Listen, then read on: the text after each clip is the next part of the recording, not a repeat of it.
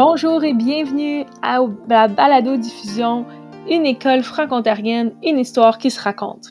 Ici Michaela, étudiante à l'École des sciences de l'éducation de l'Université Laurentienne. Aujourd'hui, j'ai avec moi les invités Charlotte Gauthier, Huguette Lemieux et Claire Bélanger et nous allons explorer le développement des écoles francophones en Ontario en passant par quatre grandes périodes historiques. Moi, personnellement, alors que je m'apprête à lancer ma carrière dans le milieu scolaire franco-ontarien, tout m'est servi comme sur un plateau d'argent, ce qui concerne ma langue. Je vais pouvoir enseigner en français sans avoir besoin de me battre, peu importe les nouvelles auxquelles je serai assignée. Je n'aurai pas peur d'avoir des inspecteurs ou cacher ma pédagogie en français. Je vais pouvoir vivre, parler, chanter et même dessiner avec mes élèves en français. Mais je sais que ce n'était pas toujours le cas pour ceux qui ont marché dans les corridors des écoles franco-ontariennes avant moi. Aujourd'hui, je veux connaître un peu plus l'histoire du développement des écoles franco-ontariennes. Je me demande comment est-ce qu'on est arrivé ici. C'est quoi vraiment l'histoire de ces écoles-là au début? Comment est-ce que ça a commencé? C'est quoi les événements, les lois, les personnages qui ont marqué l'histoire? Pour répondre à mes questions, j'ai décidé de me lancer sur une enquête en suivant les étapes qui sont décrites dans le curriculum d'études sociales, de géographie et d'histoire de l'Ontario. Au début, j'ai fait quelques petites recherches préliminaires sur les grandes lignes, les enjeux, les tournois historiques, mais j'en voulais encore plus. Je me suis dit, quoi de mieux pour découvrir une histoire que de demander aux gens qui ont vécu à cette époque-là? J'ai donc avec moi aujourd'hui trois invités pour discuter de l'histoire des, des, écoles franco-ontariennes, de la façon que ces gens-là ont vécu cette histoire-là, au travers de leurs anecdotes et de leurs expériences personnelles. J'ai voyagé dans le temps en commençant par la période pré-confédération jusqu'à aujourd'hui, en 2020. Sans oublier le règlement 17, la bataille des épingles à chapeau, la crise scolaire à Cornwall, la, loi 104 et j'en pense. Vous allez voir, c'est une histoire à dormir debout. Bon épisode!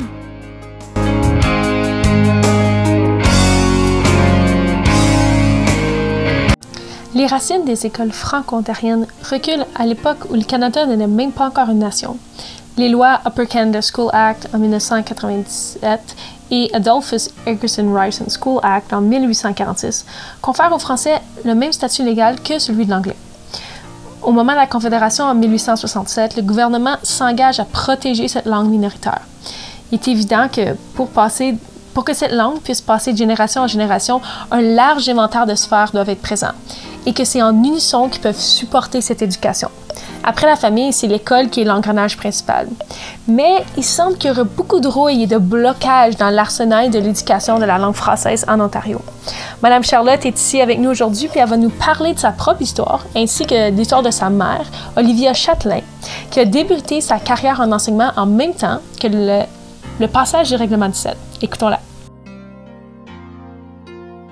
Bonjour Charlotte, comment ça va? Merci, merci. Euh, là, j'aimerais ça, si vous avez quelques instants, juste vous présenter un peu, nous parler de, de, toi, peut-être même de ta mère, euh, puis son parcours euh, dans, dans l'enseignement franco-ontarien. Alors, bien, moi, j'ai été enseignante de 1955 jusqu'en 1993. Et le, français dans les classes était euh, bien, euh, bien accepté. On avait, on avait des périodes d'anglais, mais on enseignait en français à nos élèves. Ah, c'est bien. Catholique de langue française. OK, excellent. Puis, puis ta mère, euh, c'est quoi, c'était quoi son nom d'enseignante? ma mère s'appelait Olivia Châtelain. OK. Elle a enseigné de 1912 à 1920. Euh, elle, dans son école, elle n'avait pas le droit d'enseigner l'anglais, excuse-moi, elle n'avait pas le droit d'enseigner le français ni la catéchèse. Alors, mais elle le faisait quand même. Ah, comme, bien, comme bien d'autres enseignantes. mais quand l'inspecteur du ministère de l'Éducation euh, arrivait dans sa classe, elle demandait aux élèves de remettre des livres français elle descendait aussi le crucifix. Ah, pour cacher ça. Pour qu'il euh, se doute qu'elle enseignait le français et la catéchèse. C'est, c'est quand même intéressant parce que en 1912, ça c'est l'année que le premier ministre euh, James Whitney a passé le règlement 17. Puis ce règlement-là, il disait qu'on pouvait juste enseigner le français aux deux premières années de l'élémentaire, ce qui aurait été le jardin puis la première année. Puis euh, après ça, en 1913, ils ont changé le règlement pour que ce soit juste une heure par jour. Mais là, toi, tu me dis que euh, ta mère, donc Madame Châtelain, a, elle, elle, respectait pas ça du tout. Là. Puis j'imagine que c'était pas la seule qui enseignait beaucoup plus qu'une heure de français par jour. Non. C'est pour ça que les, les enseignantes du temps, du moins dans l'est de l'Ontario, n'obéissaient pas au règlement, de, le règlement qui empêchait l'enseignement du, du, français et de la catéchèse. Euh, alors, euh, je vais dire, Hmm. Ils, ont, ils, ont, décidé de ne pas respecter ce règlement-là. Puis pourquoi est-ce que tu penses? la plupart des professeurs ont continué quand même à enseigner le français dans leur classe. OK. Puis pourquoi? Pourquoi ils ont quand même. Pourquoi ce sont, ils n'ont pas respecté un règlement du gouvernement? Ben, C'était à l'encontre de leur, euh, de leur culture et de leur, euh, de leur. Ils voulaient vraiment que les enfants gardent leur langue française. Oui. ne voyaient pas nécessairement l'utilité de toujours enseigner en anglais. Mhm. Même ma mère, quand elle est allée, elle allait à l'école, ma mère allait toujours, c'était des écoles publiques et on n'enseignait pas le français. Elle a fait sa formation d'éducation à. En anglais? En anglais. Une formation en anglais, parce que dans ce temps-là, l'école normale, l'Université d'Ottawa n'était pas ouverte encore, elle est juste euh, euh, l'université, l'école normale s'est juste ouverte euh, en, en, 1927, 1923, je m'excuse, qu'ils ont vraiment ouvert la première école normale. Donc là, ta mère a dû faire sa formation en anglais. Wow. Mais en ce qui concerne l'école de formation à Ottawa, hmm. c'était le père Lamoureux, un oblat de Marie Immaculée, qui avait fondé l'école, on appelait ça l'école normale.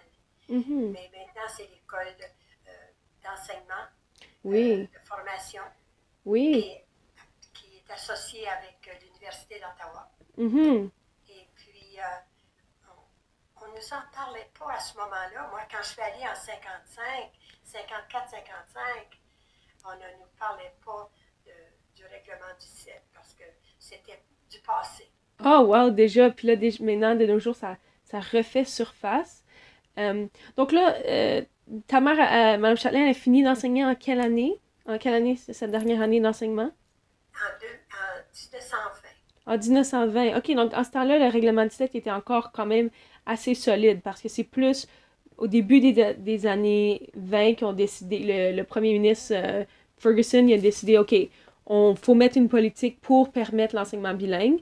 Puis, euh, c'est même pas jusqu'en 1944 que le règlement sera vraiment refuté, qu'on on, enlève le, le, règlement 17. Donc, ta mère, elle a vraiment enseigné là, toutes les années euh, dans le temps du règlement 17, qui est quand même assez... 17, ce sont les femmes qui se sont révoltées contre le règlement 17. On oui. a dit que c'était surtout les femmes qui se révoltaient parce qu'elles ne voulaient pas que les enfants... Euh, apprennent seulement l'anglais. Mm-hmm. C'était très francophone dans l'est de l'Ontario, du moins. Oui, oui, dans la région de Saint-Eugène, c'est certain. Parce que, puis des fois, je me demande pourquoi est-ce que le règlement 17 il est, il est venu à exister. Puis là, j'ai découvert que dans les années qui précédaient le règlement 17, il y a le ministre de l'Éducation, euh, il a obligé l'enseignement de l'anglais deux heures par jour à l'élémentaire, puis quatre heures par jour au secondaire. Puis parce que les écoles de, langue française ne respectaient pas ces règlements-là. Ils ont, ils, ont tout de suite sauté à ce, gros règlement-là, euh, le règlement 17. J'imagine, je, ne sais pas, on dirait que l'impression que, que les, au gouvernement, il y avait peur que les, que les enfants apprennent pas l'anglais. Ou, pourquoi est-ce que tu penses que le règlement 17, c'est devenu un règlement? Une bonne question. Probablement que les, les ministres et le premier ministre pays à ce moment-là était seulement de langue anglaise. Mm -hmm. Alors, je suppose qu'ils ont mis pression pour que le règlement passe. Oui, oui. En fait, j'ai trouvé un extrait dans le journal de, du Toronto Star. Euh, puis c'est l'historien Robert Choquette, puis c'est écrit que les francophones sont référés comme des extraterrestres. Je vais lire en anglais la citation, ça dit « The nurseries, um, not merely for an alien tongue, but for alien customs, an alien sentiment, and a wholly alien people ». Donc là, de ce qu'on peut voir, ils, pensent vraiment que les francophones sont des, des gens... Euh, des extraterrestres. Des extraterrestres, des gens pas aussi intelligents que l'instruction. Il, était pas... C'est moins bon une instruction uniquement en français que s'il était en anglais. Wow, c'est quand même... C'était une, attitude vraiment Mm-hmm. qui, qui, est quand même intéressant parce que quand il a passé la Constitution en 1867, le Canada dans la Constitution que c'est écrit qu'il s'engage à protéger euh, le français dans les milieux minoritaires, mais l'histoire, elle démontre vraiment que c'est autre chose qui est arrivé, là. Une chance qu'on a eu des gens comme ta mère, euh, comme Mme Châtelain, qui a décidé de se lever debout, puis se tenir, puis dire non, c'est pas correct, il faut, il faut rester debout, il faut pouvoir enseigner en, français, il faut que les élèves aient, le droit d'apprendre en français, puis je suis certaine que si le, moi j'ai eu la chance d'avoir l'éducation en français, c'est parce qu'il y a des gens comme ta mère qui, ont, se sont battus pour continuer à avoir l'éducation en français. Mais je suis certaine que ma mère n'était pas la seule. Mm-hmm.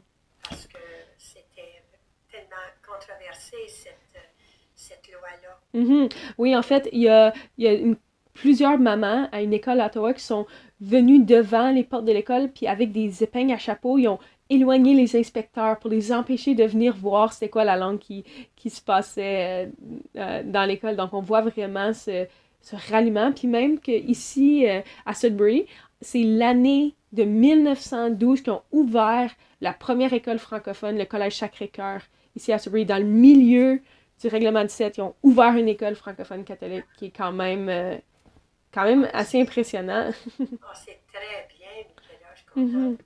ça. Oui. Puis aussi, euh, y a, y a, donc, on, on j'ai comme l'impression que quand il y a des persécutions, il y a aussi des... Les gens, ils se lèvent pour se battre. Comme en, en 1910, les franco-ontariens ont décidé de se mettre ensemble, puis ils ont organisé l'Association canadienne-française de l'éducation de l'Ontario, euh, l'ACFEO, qui est devenue AEFO plus tard. Euh, est-ce, que, est-ce que cette organisation-là était importante dans ton cheminement à toi en tant qu'enseignante? L'AIFO? Oui. Absolument. On se sentait supporté par. Euh, s'il y avait des griefs, par exemple, on pouvait référer à l'AIFO pour mm-hmm. se, défendre contre les, les mauvaises intentions. Alors. Ah oui, c'est, c'est bien. Puis toi, dans, dans ta propre expérience, est-ce que tu pourrais me dire c'est quoi la valeur d'avoir des écoles franco-ontariennes, que ce soit dans le passé ou de nos jours? Plus que jamais. Parce que je trouve que le français en a perdu en Ontario. Nos enfants mm-hmm. parlent beaucoup anglais dans nos écoles primaires et secondaires. Et on a l'impression qu'ils ont perdu la fierté de la langue. Alors, ça prendrait quelque chose présentement là, pour encourager les enfants à parler français. Mm-hmm.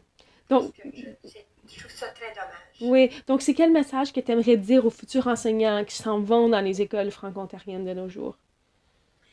Mais il faut que l'enseignante soit décidée elle-même qu'elle soit un modèle et qu'elle mm. encourage constamment l'enseignement, pas l'enseignement, mais la conversation en français chez les élèves. Oui. Ah, c'est vrai. on a besoin d'une relève, de quelque façon. oui, oui, c'est sûr. Ben, merci beaucoup. Euh, Charlotte, pour euh, toute ton expérience, ton expertise. Merci d'avoir partagé ton histoire, puis l'histoire de, ta mère, Olivia Châtelain. Euh, puis c'est ça, moi, que je m'en vais dans une école franco-ontarienne maintenant, là, je me sens c'est bien de savoir qu'est-ce qui s'est passé dans le passé, les batailles qui se sont faites. Comme ça, je me sens plus équipée, puis plus fière de pouvoir aller enseigner en français euh, dans une école. Ajouter, Michaela, oui. Que les enfants devraient être, les enfants et les parents devraient être renseignés en ce qui concerne la langue. Oui. Parce que si, euh, pour avoir cette fierté-là, il faut vraiment qu'ils connaissent s'est passé avant. Mhm. Alors, il serait important que les parents et les enfants soient renseignés pour être capables de- d'en parler puis de défendre leur langue. Mhm. Oui, justement, c'est un peu pour ça que je fais cette balado-diffusion. C'est pour raconter cette histoire-là, pour que ça sache, pour que ça soit connu. Puis c'est sûr, tu, tu es plus prêt à défendre quelque chose quand tu sais, tu connais l'importance de, de cette, de cette langue-là. Merci. Ben, merci beaucoup et passez une euh, très belle journée.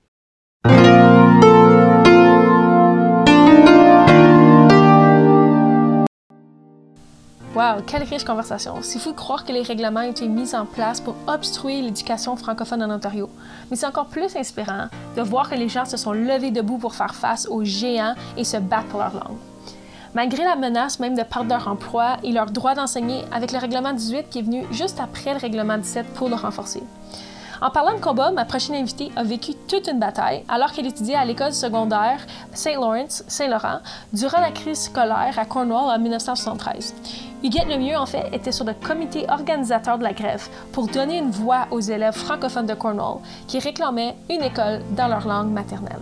Écoutons-la! Bonjour Huguette, comment ça va? Ça va bien, Michaela, et toi? Moi, ça va très, très bien. Merci de venir sur cette balado-diffusion pour nous partager ton expérience ici. Euh, avant qu'on commence, est-ce que tu pourrais juste te présenter un peu, nous expliquer un peu t'es qui, tu viens d'où, euh, comment tu es relié aux écoles francophones en Ontario? OK. Bon, ben, je m'appelle Huguette Lemieux. Euh, j'ai fait mon secondaire euh, à Cornwall. Avant ça, j'avais fait euh, l'école primaire dans une école française à, à l'extérieur de Cornwall, entre Cornwall et St. Andrews où j'habitais. Ensuite, l'école intermédiaire. Oh mon Dieu, comment ça s'appelait? Je me souviens plus. Notre-Dame, peut-être? Euh, C'était une école Probablement, oui. Oui, Notre-Dame, ça de l'allure. hein. Mhm. Et puis ensuite, au secondaire, euh, j'ai commencé à l'école hmm, Saint-Laurent, Saint-Lawrence. C'était censé être une école bilingue. Ben, en fait, euh, bilingue, euh, ça voulait dire que les francophones comprenaient ce qui se passait en anglais. Ah bon, Parce qu'il n'y avait pas grand-chose qui se passait en français. Et puis, euh, et, et puis, en fait, il manquait une école. On est, il y avait trop d'étudiants au secondaire pour le nombre d'écoles. Alors, ils ont décidé qu'il y aurait deux écoles qui se partageraient les mêmes locaux. Et c'était Et- une école 100% francophone et une école 100% anglophone qui se partageaient les mêmes locaux ou non? Ben, au départ, ils voulaient deux écoles bilingues. Mais nous, on a dit, bon, ben, s'il va y avoir une autre école, on veut la nôtre. Une école française, école secondaire française. Et puis, alors, on a eu ça. On a eu. euh, mais on allait à l'école, une école le matin, de 8h à 1h, puis l'autre école l'après-midi de 1h à 6h, et puis on, on changeait. Ah, Et donc, puis là, mais, c'est- donc là, ton éducation était, est-ce qu'elle était 100% français dans ce contexte-là, quand c'était les horaires variés? Pas au début, non. Euh, attends. Non, c'était c'était quand même. euh, quand c'était les écoles. euh, c'est loin, hein? Ça fait 40, Oui. 45 ans de ça.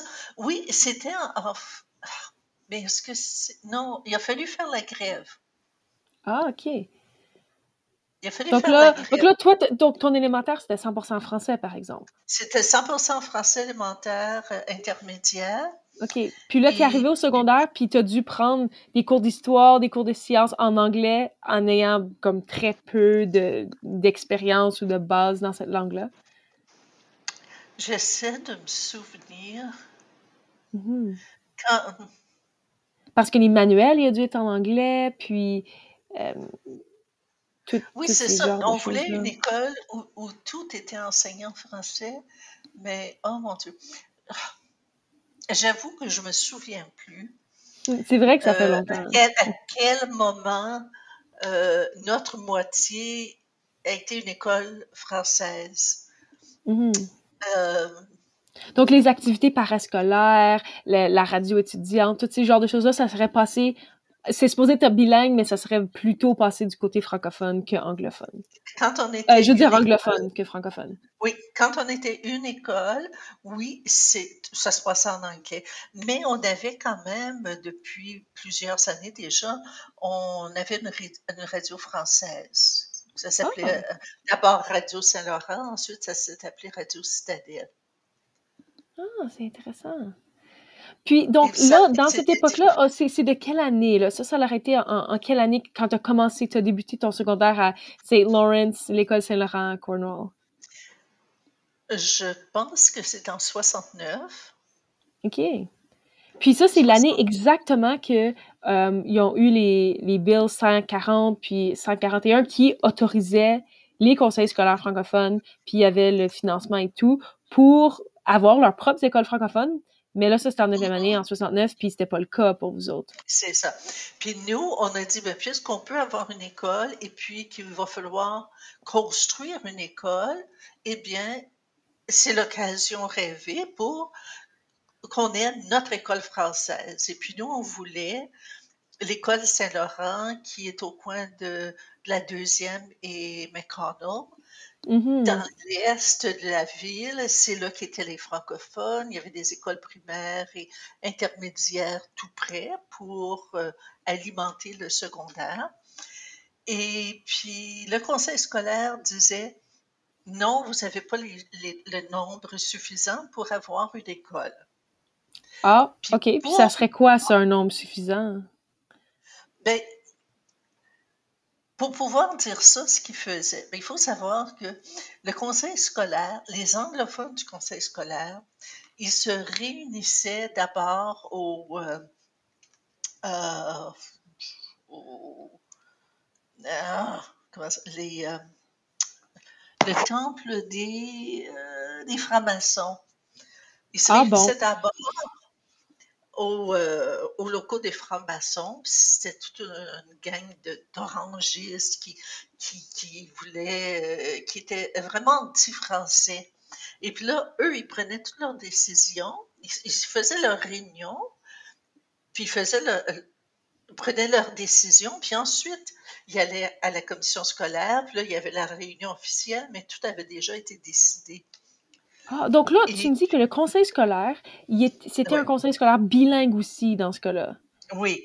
Mais, plus fortement anglophone. anglophone. Majoritairement anglophone. Alors, les anglophones faisaient leur réunion avant, prenaient toutes leurs décisions, et puis ensuite, il y avait la réunion officielle où ils se contentaient d'entériner ce qui venait de, de, de, décider. Et puis, ce qu'ils avaient euh, ce qu'ils avaient fait pour pouvoir dire qu'on n'était pas assez nombreux pour avoir une école, c'est qu'ils avaient euh, dessiné des secteurs de la ville. Bon, les étudiants dans tel secteur devaient aller à telle école, puis les étudiants de tel secteur devaient aller à telle école. Ils avaient fait ça de manière à éparpiller les francophones. Ah, donc c'est tout planifié, là. C'était tout planifié. Et puis, c'est ça. Alors, euh, il y a des gens, par exemple, qui, habitaient sur McConnell, en face de ce qui était à l'époque Saint-Laurent. Puis eux, on les aurait envoyés à, Georges Vanier, à oh, l'autre bout de la ville. Oui, oui. Alors, c'était complètement ridicule. Puis on disait, non, c'est pas, c'est pas comme ça qu'il faut faire. Il faut prendre les étudiants qui arrivent des, écoles intermédiaires francophones. Et puis là, quand on fait le compte et qu'on récupère ceux qui vont dans des écoles soi-disant bilingues, mais qui aimeraient mieux aller à une école française s'il y en avait une, on a, on a suffisamment de monde pour justifier ah, une école. Et puis, ben, avec la commission scolaire, ça donnait rien du tout. Ils ne voulaient pas en entendre parler. Mais pourquoi, je comprends pas pourquoi les anglophones, ça leur enlevait quoi, eux autres, de, que vous aviez votre propre école en français, comme, pourquoi est-ce que ça, leur, pourquoi est-ce qu'ils voudraient pas ça? Non, parce qu'ils étaient, ils aimaient juste pas les, francophones. Ah. C'est aussi simple que ça. Euh, et, c'était dans les commerces. Je me souviens d'être allée dans un magasin où travaillait une de mes amies qui était dans mes classes à l'école. Et puis j'arrive, allô, comment ça va? Elle me répond en anglais. Alors moi, je dis, ben, ben pourquoi tu me parles en anglais? C'est bizarre. Mais euh, elle continue à parler en anglais. Puis après, quand je l'ai revue le lendemain à l'école, qu'est-ce qui se passe? Ben, elle dit, si mon patron m'avait entendu parler français, j'aurais été congédiée. Vraiment. Puis dans ce temps-là, Cornwall, il y a beaucoup, quand même beaucoup de francophones à Cornwall à cette époque-là. -là, c'est pas, c'est pas comme si c'était vraiment une petite minorité. Donc, est-ce que tu te sentais pas vraiment à l'aise à être francophone ou comme pleinement vivante en tant que francophone dans ta propre école euh, quand tu étais au secondaire au début? Euh, pas dans l'école bilingue, non. Hmm. Non, parce que c'était euh, non, on, sentait bien qu'on n'était pas chez nous. Hmm, OK. Hein, je vois. Puis, bilingue, ben, tu sais, comme je disais tantôt, ça voulait dire que les francophones comprenaient ce qui se passait en anglais. Et puis, il y avait, eu, euh, il y avait eu une grève à Sturgeon Falls. Oui, en 1971, quelques années plus tôt, oui. Euh, c'était plutôt, oui. Et puis eux, ils avaient réussi à obtenir leur école. Alors, on a décidé, mais ben, nous aussi, on va l'avoir, notre école. OK. Donc là, comment ça s'est organisé? Là? Comment est-ce que vous avez fait la grève? Comme qu'est-ce qui est arrivé? Ben, moi, j'étais pas parmi les organisateurs de la grève au début. Euh, c'était le, le, le, premier ministre de l'école qui s'appelait Roger Dubé avec les membres de son gouvernement étudiant qui ont, euh, qui ont organisé ça. Et puis, alors, on a arrêté d'aller en classe. On a dit que, voilà, on voulait notre école et puis qu'on faisait la grève tant qu'on n'aurait pas notre école. Wow! Et puis, je pense que le timing a joué pour nous autres parce que c'était en pleine campagne provinciale. Ah! Oui, au mois de mars. donc, ça a commencé le 14 mars, c'est ça, 1973. c'était, si, si, je me souviens bien, ça vous avez fait la grève pour environ 18-20 jours, c'est ça? Oui, quelque chose, à peu près trois semaines, hein? Mm-hmm. Oui. OK. Et puis, euh, oui, on était bien décidés à, à, à ne pas céder. Et puis, ça tombait bien pour nous que ça se passe pendant une campagne électorale parce que ça mettait de la pression sur le gouvernement hmm. qui, aurait préféré ne pas avoir à gérer de grève pendant une campagne, à ne pas avoir à parler de ces questions-là pendant, pendant la campagne? Et hmm. puis, euh, puis, notre directrice de l'époque, c'était Janine Séguin, qui était aussi présidente de l'ACFO. Ah, OK. Donc là, vous aviez des gros, vous aviez des liens avec l'ACFO dans ce temps-là aussi. Ah oui, oui, oui, oui. Oui, moi, à ce moment-là, je travaillais pour le bureau régional de l'ACFO et puis d'un autre organisme francophone, l'ACFO, et puis euh, c'est fou, hein, je me souviens plus ce que c'était. et qui partageait des locaux. Euh, et puis, ben, moi, j'étais la secrétaire. Et puis, les étudiants qui organisaient la grève, ils venaient dans nos locaux pour préparer leurs affiches et puis tout ça. Et puis, à un moment donné, je pense que ça, c'est devenu un peu trop gros pour des organisateurs. Alors, moi, je me suis, j'ai rejoint le groupe et puis il y a d'autres, d'autres étudiants. Donc, on était un peu plus nombreux pour préparer des affiches et puis faire euh, tout ce qu'il y avait à faire. Et puis, euh, on avait... Donc là, vous aviez le support de la communauté francophone de Cornwall, de l'ACFO. Votre directrice aussi à l'école a, été embarquée avec ça? Elle venait, euh, quand on, manifestait devant l'école, ben là, elle sortait et elle disait Bon, les élèves, euh, vous êtes supposés être en classe, euh, vous n'êtes pas supposés euh, manifester, vous allez mettre en jeu votre année scolaire. donc, je vous demande de retourner en classe. Puis là, elle disait Bon, ça, c'était avec mon chapeau de directrice. Maintenant, en tant que présidente de la foule, là, je sais pas euh, on vous appuie, on est là pour vous autres. Et, puis, euh, ouais, elle a été vraiment extraordinaire. Il y a d'autres professeurs qui nous ont appuyés. En, fait, on avait l'appui de tous les professeurs, mais il y a deux professeurs qui ont perdu leur emploi. Vraiment? À cause de la grève, M. Boyer et le père euh, Paul Bezzotti. Hmm. Et puis, on a senti, en fait, que c'était c'était une vengeance de la part du conseil hmm. scolaire. c'est vraiment injuste. Oui, c'était injuste parce que c'est le gouvernement de l'Ontario qui est intervenu, qui a dit bon, qu'on règle ça, vous voulez une école, ok, on vous donne votre école. Puis par hmm. après, ben, la commission scolaire, euh, par vengeance, a congédié ces deux professeurs. Ah, wow, c'est triste. Donc là, dans le fond, vous avez fait la grève pour 18 jours, puis là, le conseil scolaire vous a dit. Qu'est-ce qu'il dit au juste? Vous voulez avoir votre école ou? Non, là, c'était pas, pas le conseil scolaire. Là, c'est le ministère de l'Éducation. OK. Et là, on passait par-dessus la, mhm. commission scolaire. On traitait avec. Euh, avec euh, le ministère de l'Éducation, avec le ministre de l'Éducation, qui ont dit, bon, d'accord, euh, OK, c'est correct, euh, vous allez avoir votre école. Puis là, on a dit, OK, c'est parfait, d'abord la loi l'autorisait, mais on ne veut pas de la nouvelle école qui va être construite.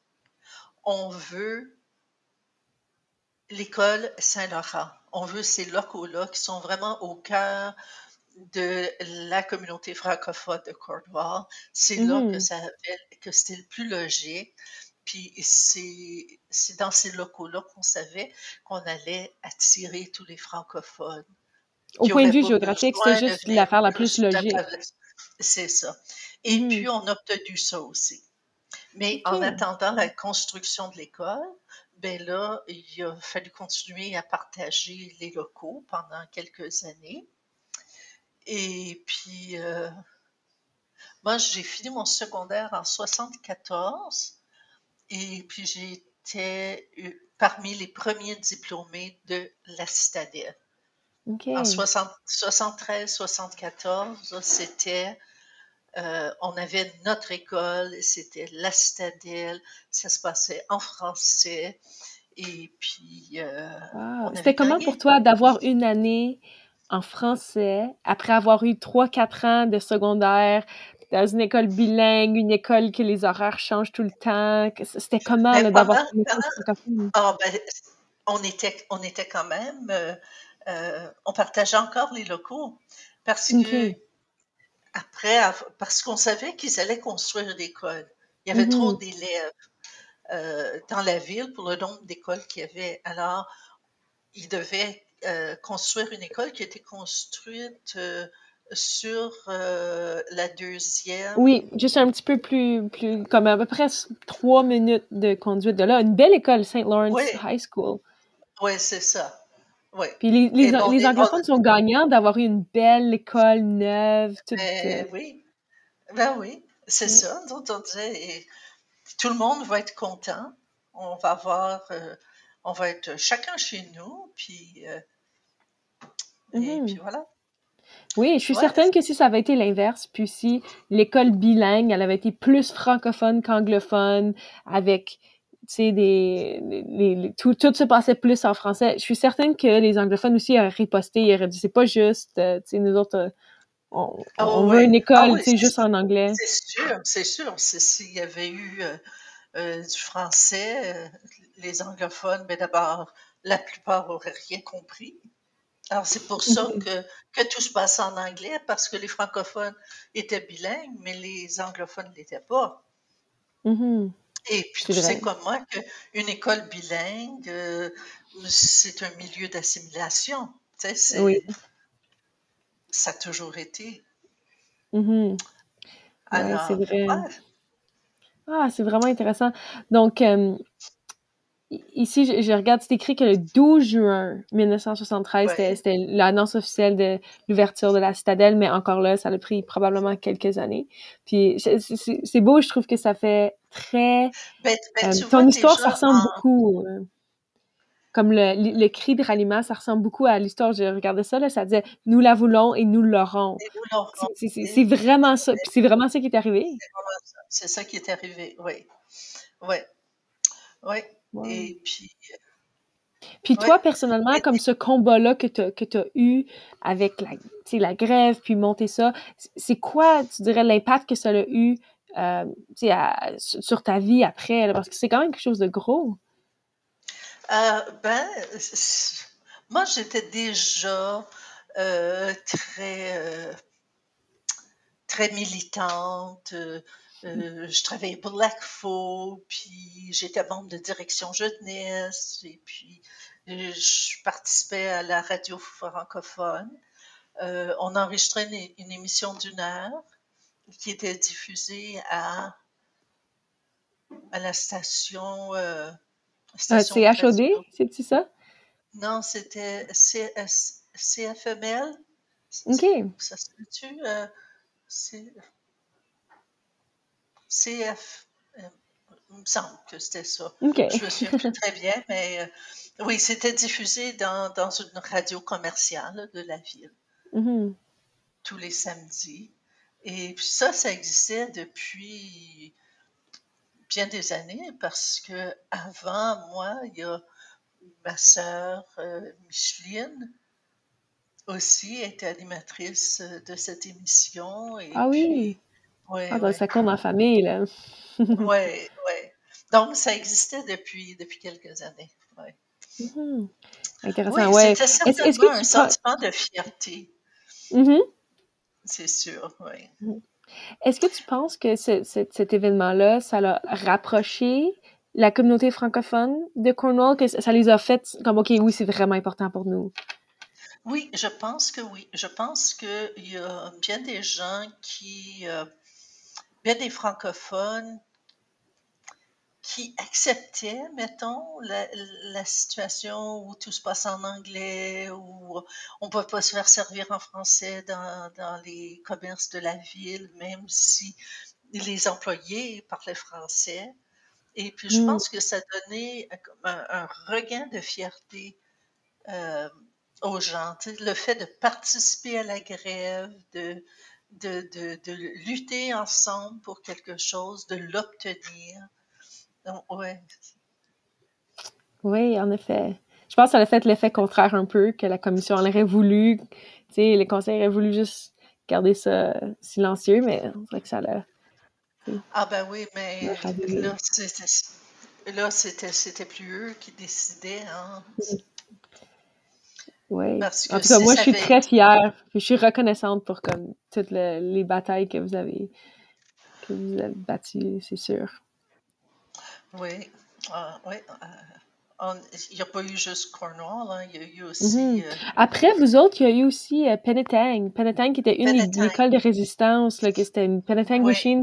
C'était une grosse, grosse, grosse bataille. Puis je suis oui, certaine qu'ils ont été vraiment inspirés par ce qui est arrivé à Cornwall. oui, oui. Puis, puis entre écoles, euh, il y a des, des, des élèves de Cornwall qui sont allés euh, manifester avec les étudiants de Penetang.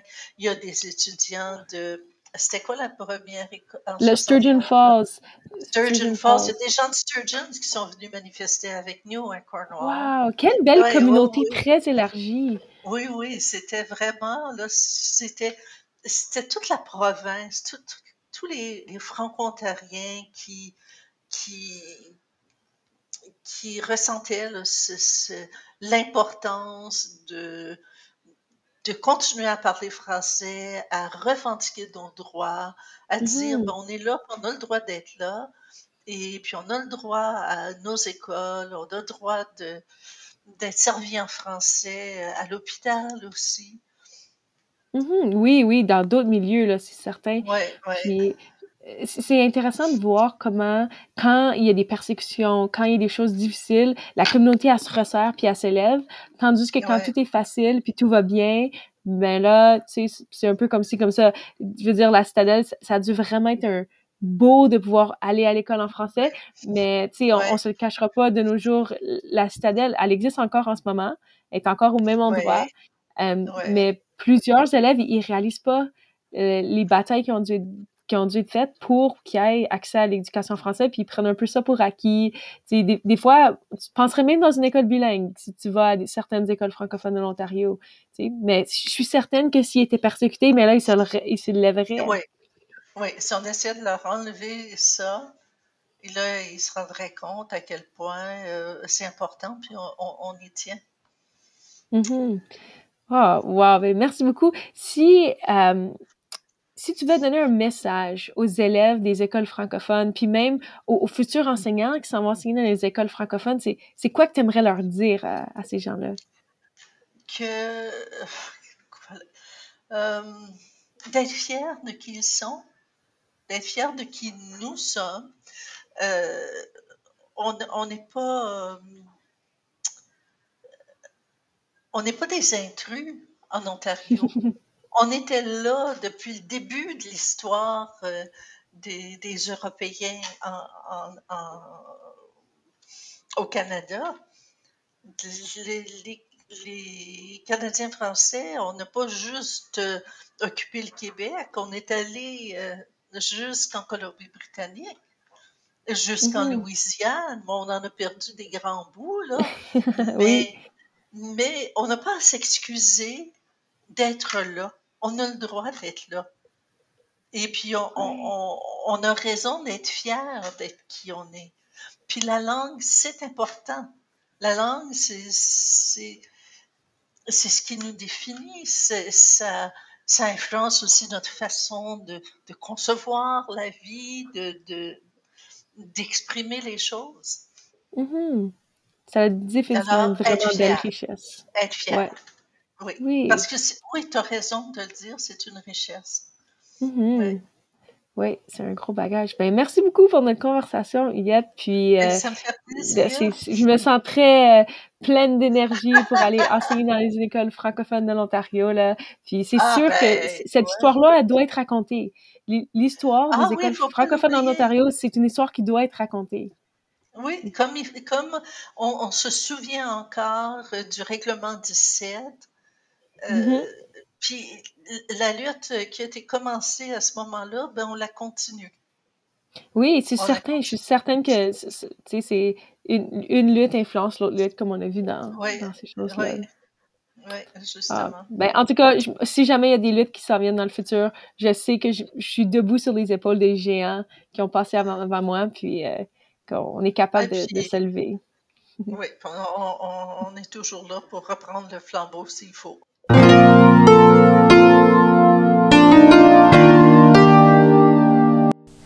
Suite à ce conflit qui a fait plusieurs blessés, les francophones en sont sortis vainqueurs. L'école La Citadelle de Cornwall porte encore à ce jour très bien son nom.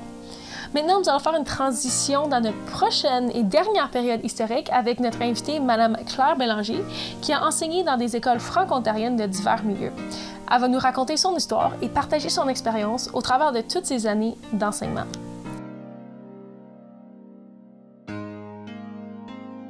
Bonjour Claire, comment ça va? Bonjour Michaela, ça va très bien. Merci, merci d'être avec nous aujourd'hui. Euh, avant qu'on commence, est-ce que tu pourrais un peu nous, parler de toi? Tu, viens d'où? Tu fais quoi? Euh, comment tu es impliquée dans les écoles franco-ontariennes? Euh, moi, je suis née à Timmins et j'ai fait tout, toutes mes années scolaires à Timmins. Je suis allée à l'école secondaire catholique Thériault. Et ensuite, je suis allée faire ma formation à l'Université Laurentienne. Et j'ai commencé ma carrière à Timmins, mais dans une petite école à Porcupine. Euh, dans le temps, c'était le conseil de Timmins. Et ensuite, j'ai fait d'autres écoles à Timmins. Puis, Euh, je suis déménagée à Kapuskasing où j'ai continué à enseigner dans les classes élémentaires jusqu'à ma retraite. Je suis maintenant à la retraite à Kapuskasing. Wow! Donc, tout ton parcours dans les écoles franco-ontariennes, c'est bien ce que j'entends. C'est exact, oui. Ah, OK. Puis pourquoi est-ce que tu as choisi d'aller enseigner dans, dans, une école de langue française? J'imagine à Timmins, il doit y avoir des écoles en anglais aussi. Euh, moi, je suis, euh, je suis euh, née à Timmins, dans une famille francophone. Ma langue maternelle, c'est le français, elle me tient beaucoup à cœur. Alors, il n'y avait même pas question d'aller enseigner dans une école anglaise. C'était, c'était une école française. oui. C'est là où je voulais œuvrer, oui. Oui, oui c'est bien qu'il y avait cette opportunité-là, qu'il y, des, qu'il y avait des écoles de langue française où tu aurais pu enseigner. Puis donc, toi, quand est-ce que tu as commencé à enseigner? Ta première année d'enseignement, c'était dans les années, autour de quelles années? Euh, c'était dans l'année 1984. OK, 1984. Oui. Ah, c'est un bon timing. Puis, donc, si je ne me trompe pas, en 1989, il y a eu la création des conseils scolaires de langue française comme à, part entière. Est-ce que tu as vu une transition entre 84 89? Est-ce qu'il y a vraiment une grosse différence ou pas vraiment? Pour moi, je dirais non. Comme j'étais jeune enseignante, j'étais beaucoup impliquée dans ma classe, euh, plein de projets. Je pourrais pas dire non que j'ai euh, j'ai vu une différence. Et puis, en ce moment-là, j'ai changé d'école. Alors, une nouvelle école, une nouvelle adaptation. Alors, ce volet-là, non, ça ne m'a pas euh, vraiment mm. interpellé, là, non. OK, bien, ça, c'est des bonnes nouvelles. Ça veut dire que c'était déjà euh, solide avant. Puis, si je ne me trompe pas, Timmins, c'est un peu plus anglophone que Kapuskasing, c'est ça? Oui, comme à Kapuskasing, c'est environ, je dirais, près de entre 60 80% francophones, tandis que Timmins, c'est peut-être, c'était 40% euh, puis la mentalité n'est pas la même non plus. Comme ici, le, français, c'est très fort. OK. Puis c'était comment d'enseigner dans une école de langue française où c'est minoritaire versus enseigner dans une école de langue française où le milieu est majoritairement euh, francophone alentour? Mais dans mes premières années d'enseignement, j'ai commencé en quatrième année. Et puis là, tu sais, euh, tu as plein d'énergie, puis tu tu veux en faire ton meilleur. Puis là, je parlais à mes élèves, ils me regardaient avec des grands yeux, puis je disais, vous n'avez pas compris, les amis? Non, madame, peux-tu expliquer tel, tel mot? Alors là, je, me suis rendu compte que le vocabulaire que j'utilisais pour un niveau quatrième, c'était trop élevé pour eux. Mm. Et ensuite, je suis ben, j'ai changé d'école, puis là, je suis arrivée dans le Mont Joy à Timmins. Puis là, c'était une école beaucoup plus francophone. Alors là, je parlais aux élèves, puis ils comprenaient. Alors à ce moment-là, j'ai pu graduellement monter le niveau de vocabulaire. Alors, j'ai pu euh, leur parler comme un groupe de niveau quatrième année.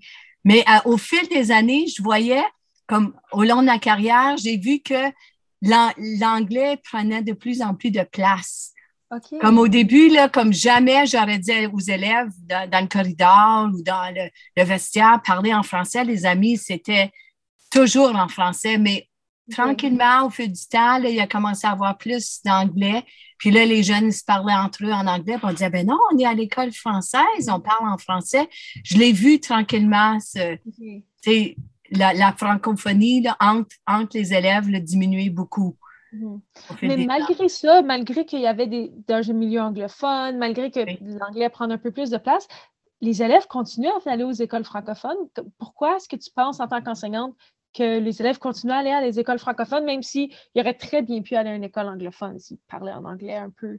Bien, beaucoup, comme les parents sont, sont fiers de, savoir que leurs enfants vont être bilingues pour les, les opportunités d'emploi, parce que si tu es bilingue, bien là, il y a beaucoup plus de, de chances d'avoir un emploi euh, partout en Ontario, parce que les deux langues officielles, le français et l'anglais, alors c'est beaucoup pour le travail, pour euh, donner une chance euh, à à son enfant de, d'avoir un meilleur avenir. Alors, c'est pour ça que les parents, même comme aujourd'hui, en ayant les, euh, les écoles qui on accepte les ayants droit, des fois, on a des élèves qui ne parlent aucunement le français, mais ils viennent quand même dans nos écoles pour apprendre la langue parce que le, français, c'est important, surtout pour le milieu du travail. Euh, Oui. Ben, je pense que c'est une des raisons les plus importantes, mais aussi comme des parents francophones veulent que leurs enfants continuent dans la langue française, c'est évident. Là.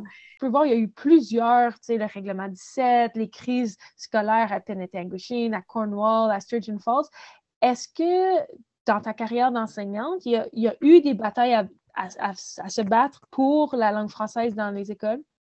Moi, je n'ai pas vécu ça. C'est arrivé avant que je commence à enseigner. Alors, je n'ai pas eu à me battre, comme on dit, là. Mm. Mais quand moi, j'ai commencé à enseigner, et puis que dans les années que j'étais au secondaire, il y avait eu toute cette défense de, de, la mm. langue, et puis les gens avaient travaillé fort, comme je m'en rappelle, les, les, échos de Penetang, tout ça.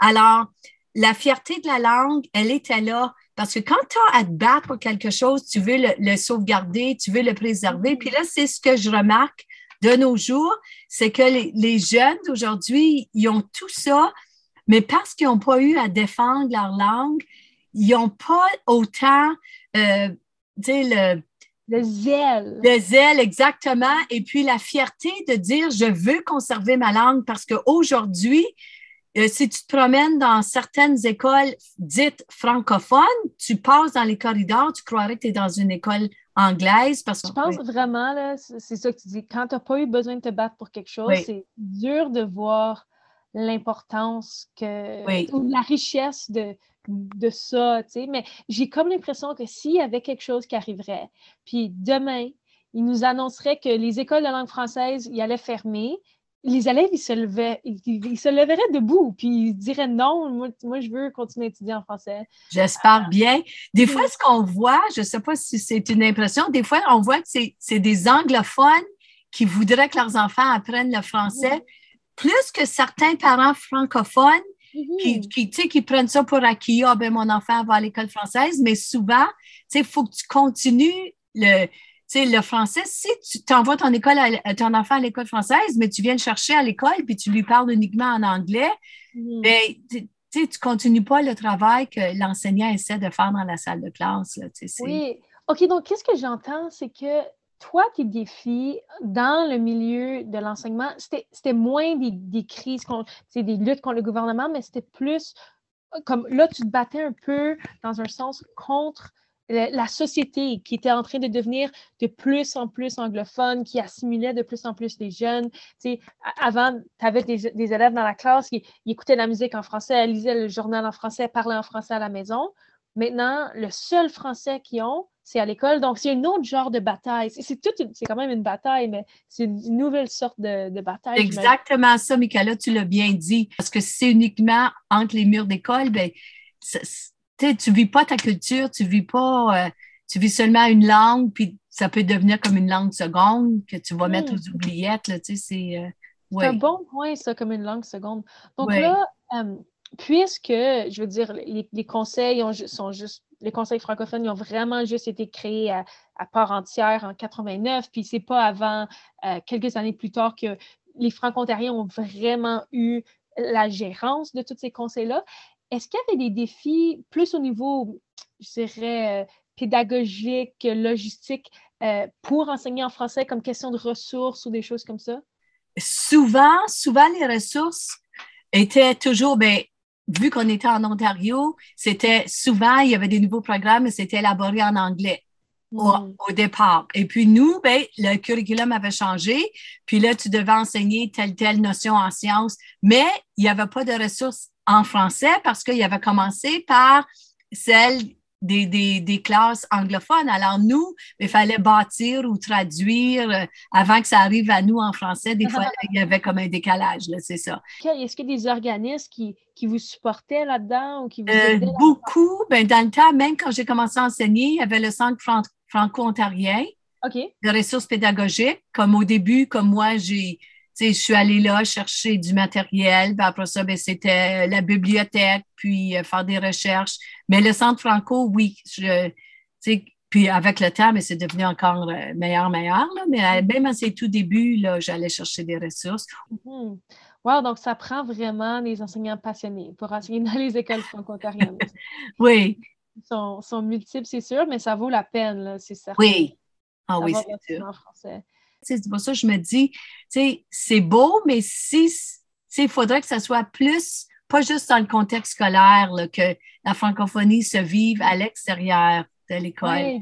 Oui, avec la communauté. Oui. Euh, on a vu ça un peu, par exemple, je trouve, en euh, quelques années passées, quand il y avait eu le, projet pour euh, abolir le projet pour l'Université franco-ontarienne. On a vu les gens de l'extérieur se rallier, puis les jeunes secondaires, ça les a beaucoup sensibilisés, même élémentaires, à cette réalité-là. Non, étudier en français, c'est important, puis c'est pas quelque chose qu'on peut prendre pour acquis. Donc, je pense oui, c'est ça. C'est que parfois, ça prend, ça prend comme des, événements comme ça pour faire ressortir la vigueur. Tu sais, quand, comme je te disais au début, quand, quand c'est tout là, tout beau, tu n'as pas besoin de rien faire, tu sais, rien. Mais quand tu dis, oh, on va te l'enlever, mais c'est là, là que les gens s'affirment, puis là, ils, veulent mm-hmm. sauvegarder ce, qu'ils ont, là, mais oui. C'est sûr, puis je pense que les enseignants ont un grand, ils ont, ils ont beaucoup d'influence sur les élèves dans ce sens-là, comme c'est important de continuer à avoir des enseignants qui prennent leur langue à cœur, qui sont prêts à passer cette, cette vigueur-là, cette, richesse-là, surtout raconter l'histoire de l'Ontario, des, des, systèmes scolaires en Ontario français, de savoir d'où ce qu'on vient, savoir où ce qu'on peut aller. C'est ça. Donc, sur ce là pour finir, est-ce que tu aurais un message, tu veux dire, là, annoncer à tous les, les, futurs enseignants ou les enseignants dans les écoles franco-ontariennes, même aux élèves, qu'est-ce que tu aimerais ça leur dire? Soyez fiers de votre langue, parlez-la, chantez-la, partagez parce que c'est comme ça, là, une langue qui, qui n'est pas partagée, ben, c'est une langue qui meurt. Alors, mm. si tu veux, il faut la transmettre à tes, à tes amis, dans ta famille, à tes, plus tard, à tes enfants, c'est ça. C'est plus une langue est vivante, plus qu'elle va être forte. Là, ben, merci beaucoup pour toutes tes histoires. Pour, merci pour toutes tes années d'enseignement aussi. Je suis ah, certaine que allumer le feu de la langue française dans plusieurs euh, cœurs de tes jeunes élèves. Puis euh, oui, c'est ça. Merci pour l'héritage que, que, tu nous as partagé. Puis c'est certain là, que la prochaine vague d'enseignants, ils vont, ils vont essayer de propager ça aussi du mieux qu'ils peuvent, puis faire face aux nouvelles batailles qui s'en viennent, qui vont peut-être pas être exactement comme les anciennes batailles, mais quand même des batailles toutefois. Oui, oui. Pour ça, merci beaucoup de notre Un plaisir. Et, euh, je vous souhaite une très belle journée. Ah, comme notre histoire est riche, autant de persécutions que de persévérance. Dès ses débuts jusqu'à aujourd'hui, les écoles franco-ontariennes se sont tenues debout face au vent. L'histoire continue, et pour ce faire, il est important qu'elle soit racontée. Malgré les difficultés d'assimilation du moment présent, moi, je vois les écoles francophones aux quatre coins de l'Ontario continuer d'essayer de devenir des vraies écoles franco-ontariennes, telles que définies par l'AEFO dans son document sur la philosophie de l'éducation. C'est écrit Les écoles franco-ontariennes sont un milieu d'éducation, un prolongement de la famille, qui est axé sur l'épanouissement des individus et sur le développement de la société une école qui permet à l'élève de vivre le plus les valeurs qui font la richesse de la société et que tout en s'épanouissant, pourra s'identifier à cette société et pourra y apporter sa contribution, maintenant et plus tard.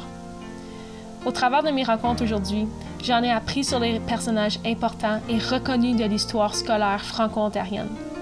Mais encore plus, ce sont les parents, les élèves, les familles, les enseignants et les membres de la communauté.